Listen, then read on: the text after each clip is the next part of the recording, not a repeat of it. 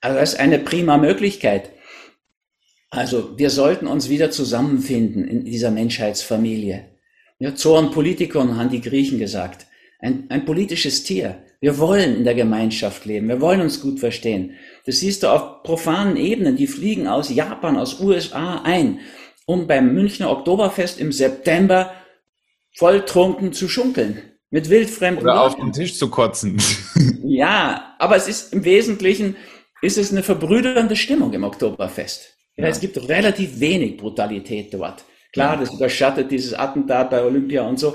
Aber eigentlich wollen die Leute schunkeln. Und die Bayern, die ja jetzt nicht vielleicht primär bekannt sind als fremdenfreundlich, schunkeln mit Menschen jeder Hautfarbe. Ab einem Liter Bier hast du dir alle Menschen schön gesoffen, grob gesagt. Schön saufen ist überhaupt in Bayern ein Ausdruck, was die Bayern auch so sympathisch macht. Gibt keine unsympathischen. Ja. Also spätestens ab der dritten halbe Bier sind alle nett. Genau. Und sympathisch. Ja? Das Erwachen bei dem Kater, beim bayerischen Kater, ist natürlich besonders hart. Ja, das ist unter Umständen bei der Steinpilzkur in Norddeutschland, ein Steinhäger, ein Pilz, nicht so hart. Aber als Arzt bist du mit den Sachen ja gut beschäftigt. Wir wollen eigentlich auf allen Ebenen zusammen. Mhm. Und uns Warum sind wir es gerade nicht? Hm? Warum sind wir es gerade nicht? Naja, ich glaube, es hat damit zu tun, das beginnt mit Niccolò Machiavelli, der Fürst, dieses Buch. Der hat ja eine Anleitung direkt geschrieben, wie die Obrigkeiten uns gegeneinander ausspielen können. Und das führt uns jetzt zurück, anfangs des Gesprächs. Man nutzt jetzt die Angst, um uns gegeneinander auszuspielen. Mhm. Das finde ich so schade. Wir sollten erkennen, wir sind eine Gemeinschaft, eine Menschheitsfamilie. Wir könnten solidarisch miteinander sein. Ey, auch wenn das, ich hoffe ja sehnlichst, dass das nicht schlecht ausgeht mit diesen Impfungen. Nicht so wie Wodak oder Bhakti. So, also ich hoffe, dass die nicht recht haben, grob gesagt, dass so viele daran sterben werden und. Also ich denke, wir sollten Solidarität haben mit all diesen Fraktionen, die jetzt da auftauchen. Und wir sollten uns als eine Familie spüren, als Gemeinschaft. Und dann könnten wir aus dieser Gemeinschaft, ja, aus der Kooperation, da kommen wir her. Wir sind über Koexistenz in die Konkurrenz gegangen. Das kann man auch ganz gut beschreiben, wie das passiert ist. Also mache ich dann auch in Corona als Weckruf. Mhm. Was wir jetzt tun könnten, wenn wir diese Gruppe wiederfinden, in der wir wirklich in Sicherheit und Geborgenheit sein könnten, mit viel weniger Arbeit, als wir heute machen, mit viel weniger Druck und ohne Mobbing und Burnout und dieses ganzen modernen Zivilisationskrankheiten. Das sind ja noch ganz modernere, die in meinem Studium gar keine Rolle spielten, ehrlich gesagt. Dann könnten wir diesen anderen, den Gegenpol, die Selbstverwirklichung, die Individuation, die mir persönlich so wichtig ist, wo ich sagte, mit 11 habe ich angefangen zu meditieren und ist mir das wirklich auch ein Ziel, dass wir Allverbundenheit erleben, Einheitserfahrungen machen. Das geht wunderbar aus diesem Geborgenheitsgefühl heraus. Mhm. Ja, da bin ich auch dankbar, dass ich aus so einer Familiensituation komme, auch 2 Scheidungen, trotzdem mit einer Mutter, die immer zu uns gehalten hat und Vätern, die mein Vater sehr verantwortlich war. Das gab so eine wirklich gute Basis, um mutig leben zu können und meinen Interessen nachzugehen. Aber auch kritisch zu bleiben. Also wir sind wirklich zur Kritikfähigkeit erzogen worden und hat sich auch bei 4 Kindern so ausgedrückt. Und aus dem heraus könnten wir die Individuation, wie C.G. Jung sie nennt, ja, betreiben. Also wir alles teilen wie am Anfang in der Gemeinschaft. Dann ist die Gemeinschaft auf einem unglaublich guten Stand. Und dann aber das Individuelle, das unteilbare Leben, ja, das, was Tobias einzigartig macht und auch Rüdiger und alle anderen, die uns jetzt zuhören, natürlich auch. Ja, wenn wir das rausbekommen und darauf setzen, in Form von Meditation, Exerzitien, Ritualen, dann haben wir alle Chancen, dass wir nämlich beides verbinden können. Ja, also diese Allverbundenheit ist ja dasselbe wie die Einheit. Ob du dich eins fühlst mit allem oder mit allem verbunden. Ja, das ist cool. Oder allein. Oder allein. Allein, ja, es kumuliert sozusagen in derselben Situation, die alle Traditionen und alle Religionen beschreiben und wo wir uns momentan so ein Stück weit entfernt haben. Aber eben, das ist ein Buch der Hoffnung, der Zuversicht, des Mutes, des Mutmachens und Insofern glaube ich, hat es auch so viel Zuspruch jetzt. In die eine oder andere Kerbe weiter reinzuhauen, ist, glaube ich, nichts, was uns jetzt weiterbringt. Mhm. Es gibt genug Studienergebnisse, die die Kritiker bestätigen, ehrlich gesagt. Erschreckend viele aus meiner Sicht. Ja, und man merkt es auch schon, ne? Also die Bild-Zeitung, ich hätte als 68er nicht geglaubt, dass ich irgendwann mal auf Telegram die Bild-Zeitung und die Aussagen ihres Chefredakteurs stelle und sage, okay, es gibt ja doch noch eine Zeitung in Deutschland, wo sie halbwegs klar denken können. Mhm. Also das ist für mich auch so eine Lernerfahrung, ehrlich gesagt. Wir haben ja damals demonstriert gegen Springer und die Bild-Zeitung und dachten, das ist ja der Ursprung des Übels. Aber heute hat sich das tatsächlich umgedreht. Naja, oder habe ich mich verändert? Das hoffe ich ja auch und hoffe zum Ganzheitlichen hin. Also nun war ich früher immer linksradikal für viele und nun werde ich als auch rechtsradikal beschimpft. Ehrlich gesagt gehe ich gerne. Ist dir das egal? Ist dir das egal? Nein, eigentlich nicht. Also es ist ja oft schon unter der Gürtellinie und sehr beleidigend. Aber ich sehe darin, radikal ist etwas, was ich nicht ablehne. Radix heißt die Wurzel und ich denke, wir müssen zurück zu den Wurzeln, sonst wird das nichts. Ja, immer mehr vom selben auf der Oberfläche. Bringt nichts, Watzlawick. Die Lösungsebene ist nicht die Problemebene. Einstein. Platon hat gesagt, hinter jedem Ding ist eine Idee. Also Corona als Weckruf will auf diese Ebene der Ideen, auf die Lösungsebene. Dann könnten wir mal verstehen, was ist denn das eigentlich, Infektion? Ja, wenn einer eine Infektion hat, Inflammation, eine Entflammung, wie die Amis sagen, dann hat der einen Konflikt, einen Krieg zwischen Immunsystem und Abwehrsystem, im Bewusstsein nicht bewältigt, sinkt auf die Körperbühne. Wenn das viele in unseren Ländern haben, dann nennen wir das Epidemie. Wenn es jetzt die ganze Welt inflammiert hat, sozusagen in Flammen gebracht hat, nennen wir das Pandemie. Ja, und manche sprechen da ja auch vom Krieg. Also das ist ja eine Art von Dritten Weltkrieg, den wir da jetzt haben. Also diesbezüglich aller guten Dinge sind drei, jetzt könnten wir auch mal Schluss machen. Das haben wir ja auch irgendwie schon gemerkt, nach jedem Krieg muss man Frieden machen. Und insofern ist... Auch Corona im Gesetz der Polarität, wenn ich das richtig... Ganz genau. Insofern ist Corona als Weckruf auch so ein Aufruf, Frieden zu machen. Wie schon Peace Food war, diese Ernährung. Ja, also ich kann das ja auch so sagen. Ich meine, da stören sich so viele dran, aber es ist ja einfach meine Wahrheit. Ja. Ich nehme seit 50 Jahren an keiner Grippewelle teil. Ich auch nicht. Aber ich bin noch nicht 50. Ich wollte gerade sagen. Also, und wirkt auch ganz gesund. Das hängt, glaube ich, schon auch davon ab, wie wir leben. Ich habe auch keinen einzigen Tag wegen Krankheit versäumt, jetzt in der Praxis, in der Organisation oder so, oder im Krankenhaus damals. Das, wenn du dich pflanzlich, vollwertig à la Peace Food ernährst, dann ist das so wie in Dänemark vor 100 Jahren. Ja, die haben ja mal, nachdem sie 1917 eine Blockade erlebt haben im Krieg, umgestellt auf pflanzliche Kost, die damals automatisch vollwertig war. Dahinter steckte ein Dr. Hindhede, Mikkel Hindhede. Und dann kam 1918 die spanische Grippe mit zwischen 50 und 100 Millionen Toten auf der Welt. Und Dänemark ist das einzige Land Europas, wahrscheinlich der Welt, die keine erhöhte Sterblichkeit hatten. Das hat damals die Lancet anerkannt und Mikkel Hindhede war in hohen Ehren dafür. Da hat ein ganzes Land an so einem Großversuch teilgenommen. Wir könnten uns mit einer Ernährung, die ja auch den Entzündungsmarker runterbringt, ja, also den CRP-Wert, das ist das C-reaktive Protein, das ist der Entzündungsmarker für unseren Organismus. Der sinkt, wenn du jetzt Peace Food isst, pflanzlich vollwertige Kost. Der sinkt auch beim Fasten. So, der sinkt auch, wenn du in den Wald gehst, Waldbaden. Also es gibt so viele Dinge in diese Richtung. Wir müssen es nur machen. Ich habe gleich in der ersten Welle, habe ich auch so ein Buch dazu gemacht, also innerhalb von 3 Wochen, ehrlich gesagt. Und ein kleiner Schweizer Verleger hat es in 2 Wochen gedruckt auf dem Markt gehabt. Das heißt, Schutz vor Infektionen heißt ein kleines rotes Buch. Da sind an die 100 Dinge drin, wie du deine Abwehr steigerst, also hochfährst, deinen CRP-Wert runterbringst. Vom Fasten über Waldbaden und Peace Food bis zu Barfußgehen und den vielen Pflanzen, Kurkuma, da gibt's hunderte von Studien. Das sind alles nur mit Studien belegte Dinge. Dein Mikrobiom, die Darmflora in Ordnung bringen und so weiter. Es gibt so viele gute Möglichkeiten. Wir müssten das nur mal anwenden. Und ich hoffe, dass es jetzt reicht, was wir an Corona-Elend und an Coronier sozusagen da schon erlebt haben, dass wir da mal jetzt merken, okay, jetzt lass uns mal Die können ja weiter impfen, wer will, kann doch. Aber es wäre das zweite Bein dazu wäre Abwehr hoch. Ich glaube auch für die Geimpften, die überstehen das besser, wenn ihre Abwehr gut ist. Jetzt wurdest du 2013 mit einem Award ausgezeichnet, und zwar dem goldenen Brett vorm Kopf für dein Lebenswerk.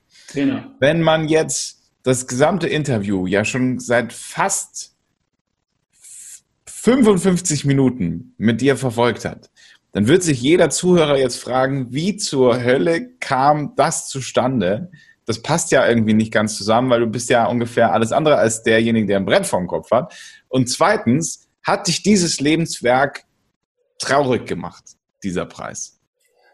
Also der kommt von den Skeptikern, und ich muss sagen, die Skeptiker sind meiner Erfahrung nach, meiner Ansicht nach, so wenig gebildet, so wenig im Sinn, dass ich das schon schwachsinnig empfinde. Und von so jemandem positiv geehrt zu werden, würde mich noch mehr treffen, ehrlich gesagt. Ja, also da sind die Homöopathen ohne Grenzen mit beehrt worden. P.A. Straubinger, der einen Film gemacht hat, am Anfang war das Licht, und solche Leute, die ich ja sehr schätze. Ich muss sagen, allerdings angesprochen wäre ich am meisten auf diesen Negativpreis.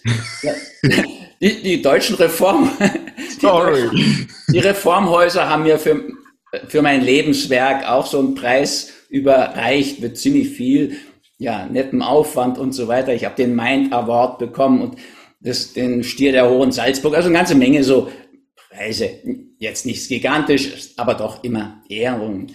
Aber der wird am meisten angesprochen, und das ist natürlich einfach so eine, aus meiner Sicht, ein sich wehren. Ich habe diese Skeptiker in jeder Talkshow gehabt in Österreich, in Deutschland auch ansatzweise.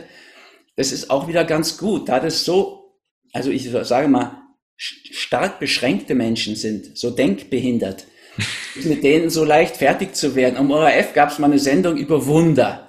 Bin ich hin, hatte gerade in Krebswachstum auf Abwegen ein ganzes Kapitel über Wunder geschrieben in der Medizin, angelehnt an Professor Gallmeier, Universität Nürnberg, der gesagt hat, jeder Arzt, der nach 10 Jahren, jeder Arzt, der nicht an Wunder glaubt, ist kein Realist. Und so, also sehr deutliche Aussagen. Sowas gibt's. Karl Hirschberg hat da ein Buch drüber gemacht. Und naja, ich kenne also viele Professoren, Koryphäen, die da, naja, der Meinung sind, es gibt Wunder, Unerklärlichkeiten. Ja, das, was die Schulmedizin dann irgendwie sagt, Spontanremission nennt. Ich dachte, wir diskutieren über Wunder. In einer christlichen Kultur muss es möglich sein. Aber es war dann witzig. Von diesen allen in der Talkshow hatte ich zum Schluss alle gegen mich, auch die beiden Moderatoren. Und mit absurden, von den Skeptikern imprägnierten, beschränkten Gedanken, also krasserweise auch ein Hautarzt, der sich da blamiert hat. Die haben einfach keine Ahnung von der Philosophie. Sie haben keine Ahnung von den tieferen Wurzeln ihres Weltbildes. Wir haben nur über, dass die Wunder alles Schwindel sind, war deren Meinung. Und wir kamen gar nie darüber, über Wunder zu sprechen. Und ich muss dir sagen, das hat ja auch immer aus der Polarität heraus eine Licht- und eine Schattenseite. Ja, die Lichtseite ist zum Beispiel, dass diese Sendung richtig populär geworden ist und der ORF ordentlich einen Shitstorm abgekriegt hat, war ein Beispiel für diesen öffentlich-unrechtlichen Rundfunk. Mhm. Ja, ist auch Unrecht, dass wir den noch finanzieren, für mein Gefühl. Das gehört sich nicht. Für solche einseitige Angstmache, die haben ja Tausende von Menschenleben auf dem Gewissen. Und das kann ich auch gut belegen. Ich habe mal eine ORF-Sendung gesehen, der ich auch sehr dankbar bin. Die haben 45 Minuten über Alzheimer gesprochen und zum Schluss Hoffnungslosigkeit verbreitet. Da kann man nichts machen, ein bisschen Denksport. Zu der Zeit gab es die Studie von Dale Bredesen schon jahrelang. 10 Alzheimer-Patienten verschiedener Stadien mit Lebensstilveränderungen, so wie ich es auch empfehle. 9 werden wieder gesund, einer ist nur deutlich gebessert.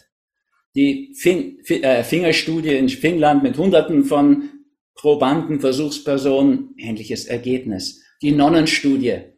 Im Endeffekt hat mich diese Sendung inspiriert, so ein Buch zu schreiben, Wie das Alter als Geschenk. Hätte der ORF nicht so völlig daneben gegriffen und seiner Pflicht als öffentlich-rechtlicher Rundfunk so krass mit Füßen getreten, hätte ich das Buch gar nicht geschrieben. Ist ein totaler Bestseller geworden. Und dann danke ich auch denen wieder, die haben mein Mitgefühl, weil die Journalisten haben ja ihr Ethos total dran gegeben. Hätten wir nicht Servus TV und den Wegscheider und ab und zu mal eine Talkshow wie früher, in Österreich haben wir das noch, weil das privat ist, wäre das ja eine Katastrophe. Nur noch, also wirklich über einen Strick gleichgestrickte Mainstream-Medien, die aus meiner Sicht einfach ihre Pflicht nicht erfüllen. Ich spreche nicht von Lügenpresse, das tun die nicht. Die benutzen Reframing und solche Tricks, um nicht die Wahrheit sagen zu müssen. Mhm. Um die Hälfte der Wahrheit, also die ganze zu verkaufen. Aber das ist halt auch schon eine ziemliche Manipulation. Ja, so erleben wir das halt jetzt. Also ich muss auch sagen, viele meiner Bestseller profitieren auch davon, dass sich im schulmedizinischen Bereich und auch bei den Journalisten so viele ins Extrem verrannt haben, dass ich mich aufgerufen fühle zu sagen, aber Leute, die Fakten, die Studien sind doch so und so. Hm. Was ist für dich ein Wunder?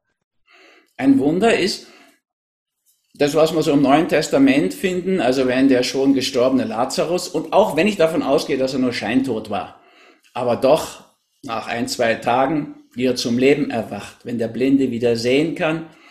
Naja, ich weiß schon, ich kenne auch einen Ophthalmologen, einen Augenarzt, der fährt dann in ärmste Länder mit Operationen, die da nicht haben, macht die wieder sehend. Viele von den Wundern können wir vielleicht auch erklären. Aber es gibt trotzdem immer, und ich habe da mehr als mir statistisch zusteht, erlebt, Dinge, die wir nicht erklären können.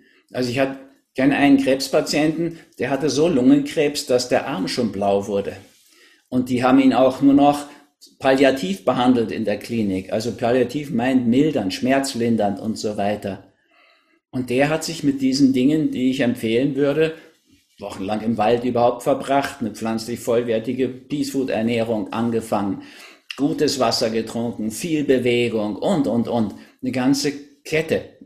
Er ist auch ganz offensiv, steht dazu. Ich habe in Krebswachstum auf Abwegen die Geschichte auch beschrieben. Also mit seinen eigenen Worten weitgehend.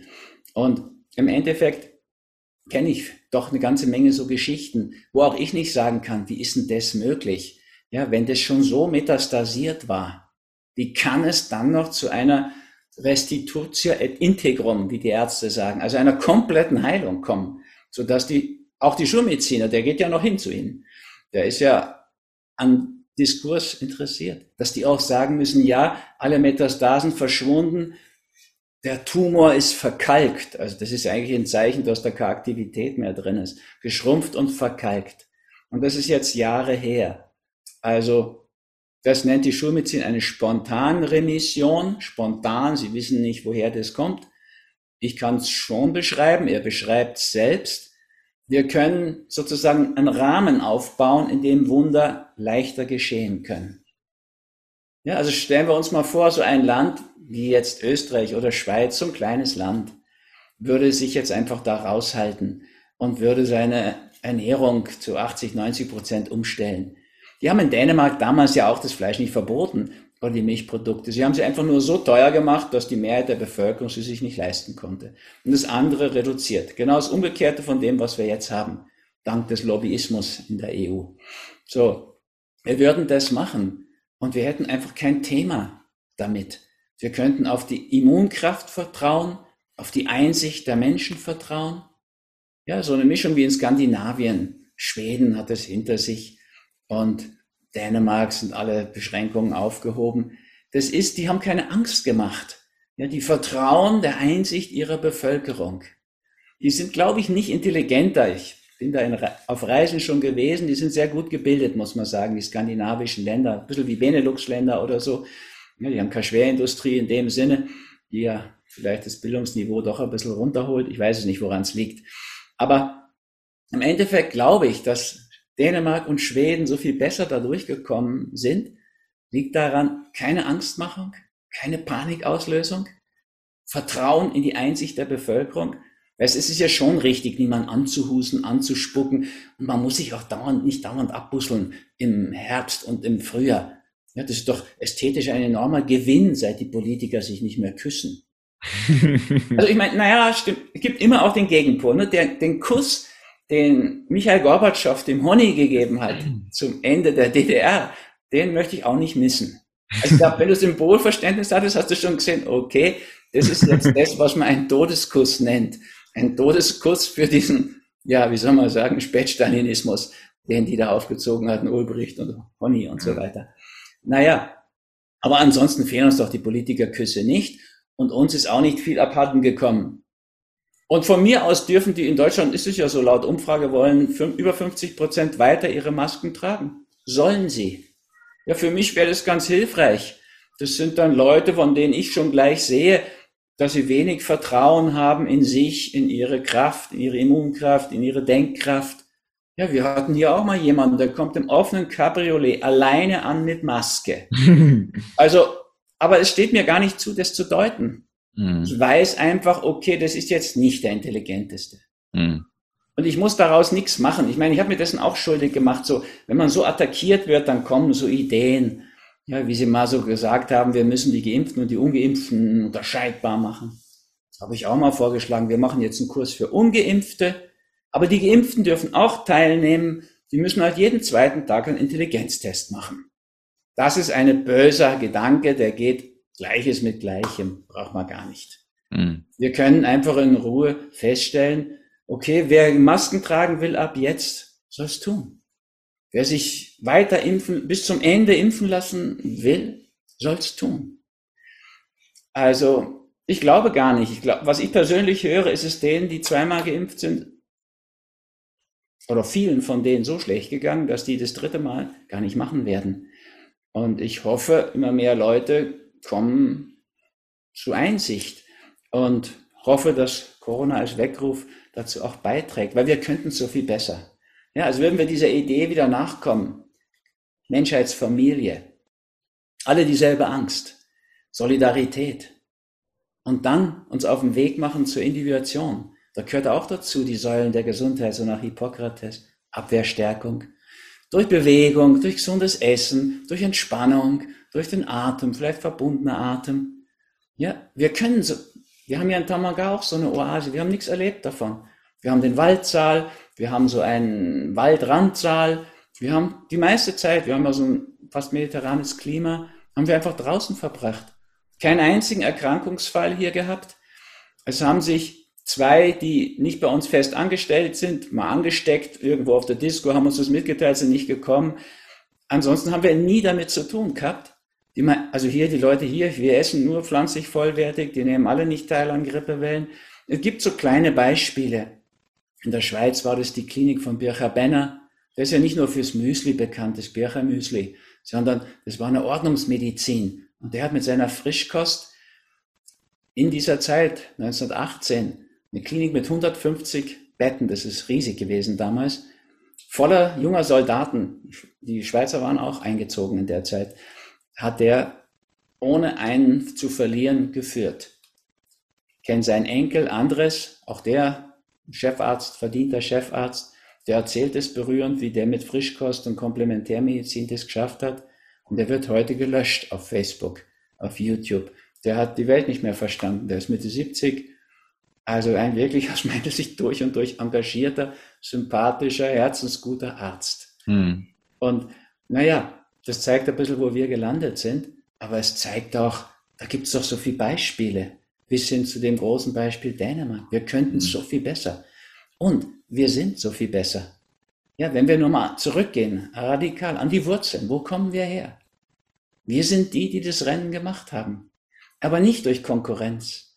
Ja? Also wir müssen jetzt zurück über Kooperation, also letztlich Koexistenz bis zur Kooperation wieder.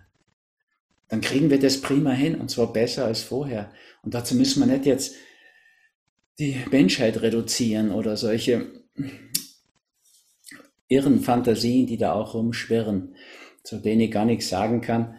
Aber zur Medizin weiß ich, glaube ich, eine ganze Menge. Da habe ich für Jahrzehnte versucht, die Augen offen zu halten und stelle auch natürlich erfreut fest, dass heute so Leute wie der Professor Dr. Christian Schubert in Innsbruck, Psychosomatiker und Psychoneuroimmunologe, mindestens so aus dem Häuschen ist wie ich, weil ich ja doch eher meditativ unterwegs bin, was die Pandemie angeht. Und persönlich bin ich ihm auch dankbar, Weil das, was ich in Krankheit als Symbol aus Erfahrung geschrieben habe, weil ich gar keine Studien hatte, vieles von dem belegt er heute in seinen Büchern mit handfesten schulmedizinischen Studien. Also wir sind eigentlich auf einem guten Weg. Wir waren auf einem sehr, sehr guten Weg. Ja, Corona hat uns, oder die Coronier, die hat uns enorm zurückgeworfen. Ja, wir haben einfach das Heft den Zeugen Coronas in die Hand gegeben, was immer die vorhaben. Und wir müssen das Heft wieder in die Hand kriegen, finde ich. Letzte Frage. Warum tust du das, was du da tust? Und zwar schon seit so vielen Jahren. Ja, das führt ja ein bisschen zu deinen anfänglichen Fragen zurück. Also ich bin auch so erzogen worden. Eben mein Onkel, der war immer kritisch. Die Familie waren keine Nazis, im Gegenteil. Der hat in seinen Briefen das ja geschrieben. Er hat jeden zweiten Tag so mit der Feldpost einen Brief geschrieben. Und zum Schluss hat sie ihn eben doch erwischt. Und trotzdem ist er uns aber auch schon als Kinder so dargestellt worden, der ist mit seiner Haltung gestorben. Das ist was Anständiges. Und ich bin auch so aufgewachsen. Also mein Vater hat mir mal ein Indianermesser weggenommen, da war ich, glaube ich, 4. Das habe ich von seiner Mutter, meiner Oma, gekriegt zum Indianerspielen und hat mir einen Vortrag darüber gehalten, dass Deutsche keine Waffen mehr zu nehmen haben. Das habe ich damals gar nicht verstanden. Ich habe nur gewusst, so eine Scheiße, grob gesagt, jetzt sind wir Flüchtlinge, was doof ist, jetzt sind wir auch noch Deutsche, da darfst du nicht mal Indianer spielen mit einem Gummimesser. Und ein bisschen später, mit 7 oder was, wurde uns gesagt, du musst immer wissen, wie du über die grüne Grenze in die Schweiz kommst und du musst in der Schweiz genug Geld haben, wenn der Faschismus wiederkommt in Deutschland, dann musst du rechtzeitig weg, nicht so lange warten wie unsere Familie, bis es Tote gibt, rechtzeitig abhauen. Das habe ich damals auch nicht so richtig auf die Reihe gekriegt, aber ich habe doch, also im völlig minderjährigen Alter, durch Nachhilfestunden 5 D-Mark-weise 3000 Schweizer Franken zusammen verdient, mir eine Schweizerin gefunden, eine ältere Dame, aus der damaligen Sicht, die mir ein Konto aufgemacht hat beim Bankhaus Löwe, weil ich auch Löwe bin, fand ich das gut. Und da habe ich für gearbeitet. Ich bin erzogen worden, aufzupassen, was da geschieht, kritisch zu sein, mitzudenken, nicht einfach nur zu nehmen, was von oben kommt, das kann auch gefährlich sein. Das hat sich in mir dann auch so verstärkt, dieser Vater, der war dann mit 8 Jahren passé, durch Scheidung, kam ein neuer. Der war Offizier der Bundeswehr, zum Schluss im Generalstab der Bundeswehr. Da kriegte ich gleich zu Beginn ein Luftgewehr. Der wollte mir beibringen, wie man Vögel schießt. Ich habe dann nur gedacht, irgendwie die Erwachsenen, Vorsicht, ne? Vorsicht, man muss aufpassen. Also du kannst dich nicht verlassen. Ich glaube, das ist so. Und Fakt ist, wie ich Anfang der ersten Welle war ich in Zypern, ich lebe und wohne jetzt in Zypern die meiste Zeit, so 7, 8 Monate. Und wir wollten eigentlich einen ziemlich friedlichen, 3-monatigen Winterurlaub auch da haben. Und dann ging das los, da in Wuhan. Und ich dachte, hey, gibt's das? Wollen die jetzt die Schweinegrippe nochmal neu auflegen? Dann merkte ich schon, dass das schon gefährlicher ist als Schweinegrippe, war ja völlig harmlos, der Virus. Das war die Grippe, wo sie die Obrigkeiten, Frau Merkel und Co., mit einer harmloseren Impfung behandelt haben, die aber zusammengebrochen ist, diese Impfkampagne an den vielen Narkolepsien in Skandinavien und Guillain-Barré-Syndrom, den schweren Lähmungen in den USA. Gibt es einen schönen Film, Die Profiteure der Angst von Arte. Den gibt es immer noch, erstaunlicherweise. Okay. Da kannst du sehen, die Blaupause der Inszenierung. Und ich dachte, boah, das ist ja ein Déjà-vu. Das muss man jetzt mal klar machen. Und habe angefangen zu schreiben, Fürchtet euch nicht. Das ist nicht für die meisten überhaupt nicht bedrohlich. Heute ist es ja auch geklärt. Für 99% war es überhaupt nicht bedrohlich. Jetzt durch die Impfungen und diese Heranzucht von Mutanten und die Schwächung des Immunsystems durch diese Art, das ist ja keine Impfung, sondern Gentherapie letztlich, wird es gefährlich, auch durch alle Bereiche durch. Also die jungen Frauen, die da an Gehirn Venenthrombosen gestorben sind, die wären ja an Covid nicht gestorben. Ja, wo dann selbst Frau Merkel mal Stellung nehmen musste, ob man AstraZeneca, diesen Impfstoff, noch weiternehmen darf. Erst hat man gesagt, er ist für Menschen, glaube ich, über 60 nicht genehmigt und dann nachher war er nur noch für Menschen über 60 genehmigt, wo man so als denkender Mensch auch dachte, hoppala, ist das jetzt evidenzbasierte oder doch eminenzbasierte Medizin mit irgendwelchen unklaren Interessen im Hintergrund. So ist es gekommen.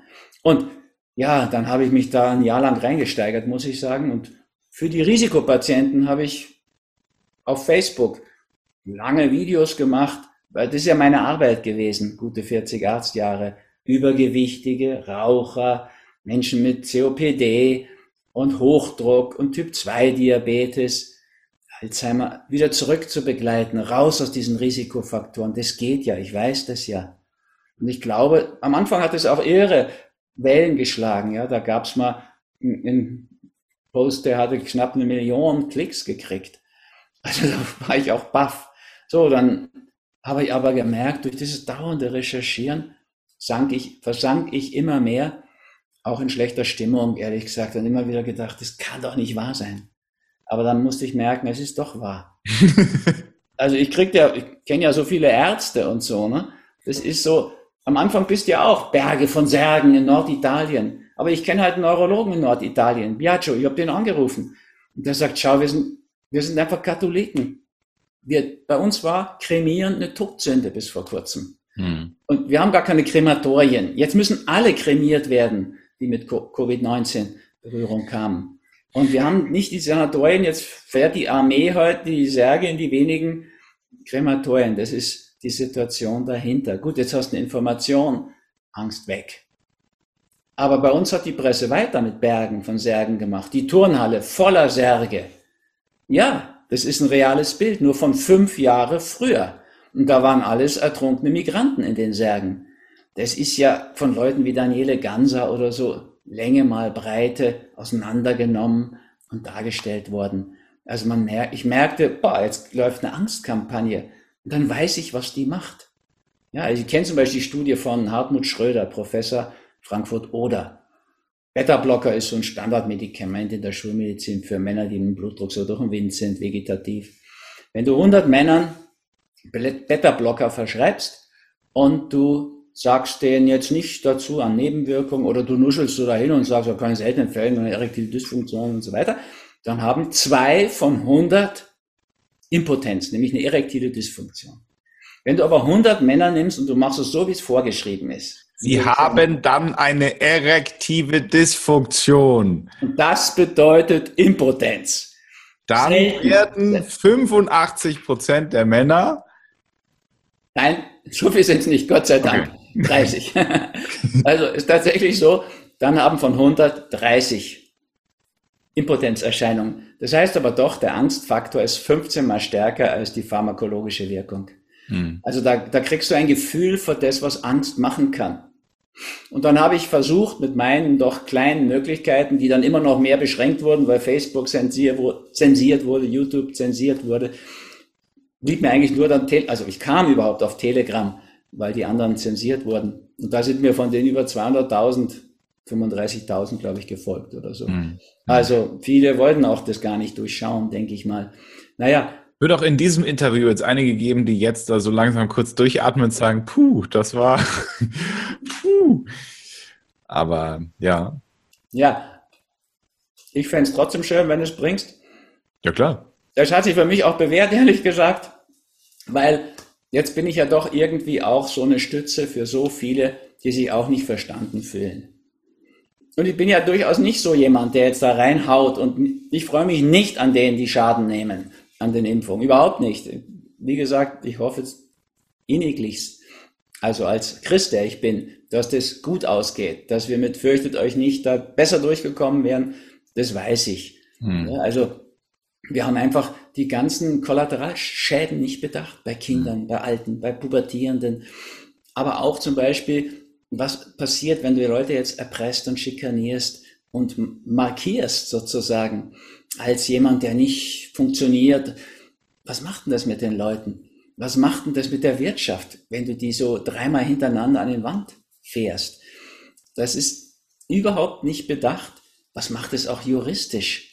Ja, wenn das deutsche Verfassungsgericht einfach nicht mehr zu diesen Dingen Stellung nimmt. Das österreichische tut es. Der Verfassungsgerichtshof macht eine Entscheidung nach der anderen gegen die Regierung. Aber die Regierung ignoriert es. Also da muss wirklich dann der Bundespräsident muss dann einem Regierungsmitglied sagen, er muss jetzt die belastenden Materialien rausrücken. Der Bundespräsident ist bei uns in Österreich auch der Chef des Bundesheeres. Das war eine Marionetten, also K&K-Armee, Fortsetzung sozusagen. Aber trotzdem, man muss sich mal vorstellen, das Land gilt ja als Demokratie und der Bundespräsident muss mit seiner Macht drohen, sonst geben die einfach ihre belastenden Dinge da, da ist glaube ich Finanzminister oder Wirtschaftsminister nicht raus. Das Verfassungsgericht kann entscheiden, was es will, und wir ignorieren die. Also Österreich ist in einer Situation, ich weiß gar nicht, was man da mal drüber denken wird. Also auch in der Medizin denke ich mir, das wird schon ein Einschnitt werden, auf jeden Fall, in eine ganz neue Zeit. Und ich hoffe halt so sehr, dass es in Richtung Weckruf und Chance geht, ja, dass wir aufwachen und merken, was wir alles für Optionen haben, was wir alles schon erreicht haben. Ja, also ist es schon so, dass auch die Schulmedizin ist einfach so viel besser geworden. Ja, denkt man, Leukämie bei Kindern früher ein Todesurteil und so schrecklich. Und heute überleben das 90%. Also nicht so, dass die Schulmedizin nicht auch enorme Fortschritte macht. Ja, im reparativen Bereich, also das Kunsthandwerk in unseren Mündern, also bei dir noch nicht, bist ja jung, aber so, ich möchte das nicht alles ausspucken, was ich da schon drin habe an Kunsthandwerk. Dann würde ich vor Schmerzen vergehen, wahrscheinlich. Und so geht's vielen. Wir haben wirklich vieles gelernt. Zahnsteinsanierung tut heute null weh. Die machen das mit Ultraschall. Ich erinnere das noch, wie man in die Schweiz fahren musste, um das überhaupt zu kriegen und wie das wehgetan hat. Also wir haben nicht nur in der Medizin enorme Fortschritte gemacht und wir haben wirklich viele Möglichkeiten jetzt auch. Und ja, also gibt ja auch in den USA Kurse, Esalen oder Omega. Da ist auch so eine, ist nicht nur so die deprimierte Stimmung, ist auch so eine Aufbruchsstimmung. Das Burning Man und diese ganzen, ich meine, das Uber, das finde ich ja die wirklich, wie soll man sagen, die gelungene Antwort auf die Taxisituation. Das ist milde zu sagen, als jemand, der viel Taxi fahren muss. Und ich finde auch das Airbnb eine gute Sache. Das sind alles Dinge, die kommen aus Burning Man. Da ist der größte Hotelkonzern der Welt, hat kein einziges Zimmer. Und die haben kein einziges Taxi, die Uber. Aber in der Schweiz fahre ich dauernd mit Uber, so viel besser, für weniger Geld, kontrolliert. Ich habe gelernt, wenn ich jetzt ein anderes Taxi nehmen muss, mache ich immer ein Foto vom Nummernschild und von dem Fahrer. Der fragt immer, warum machen Sie das? Sage ich ja immer, falls Sie mich nicht direkt dorthin fahren, wissen Sie, was passiert. Und seitdem klappt es gut.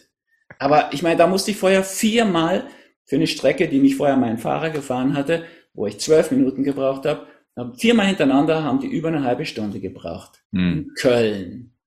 Und ich wollte ja nicht ausländerfeindlich werden bei der Gelegenheit, bin ich auch nicht, aber ich will mich dagegen wehren, gegen solche Möglichkeiten. Und wir können das heute. Ja, ich bin kein Handy-Fan, aber ich habe das für Notfälle. Und dafür ist ganz gut. Dann ist da auch noch eine Taschenlampe drauf. Also ich langsam gewöhne ich mich mit 70 Jahren an die digitale Welt.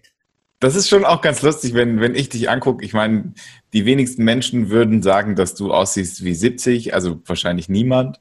Was es dann schon auch irgendwie lustig macht, wenn du von der Taschenlampe am Handy sagst, weil ich habe das so als absolut ganz normal empfunden. Ja. Denke mir, ja, mir spricht ein 48-Jähriger gerade irgendwas von Smartphones und Uber, aber du bist ja 70 Jahre alt und hat einen riesen Spaß gemacht mit dir. Also, ja, auch. Wollte mich ganz herzlich bedanken. Neue Fragen gestellt, muss ich sagen. So der Anfang hat mich auch zum Nachdenken gebracht. Was ja selten ist, ich mache ja viele Sachen. Und wir haben nicht über die Gesetze gesprochen und wir haben nicht über vor allem das Gesetz des Anfangs gesprochen. Aber wer weiß, vielleicht wird es ja noch passieren. Irgendwann. Gern, ja, von mir aus gern. Okay. Gut, danke. Das war Herr Dr. Rüdiger Dahlke. Tschüss allesamt, danke fürs Zuhören bis hier, danke Tobias für die doch ungewöhnlichen Fragen. Super gern, bis dann.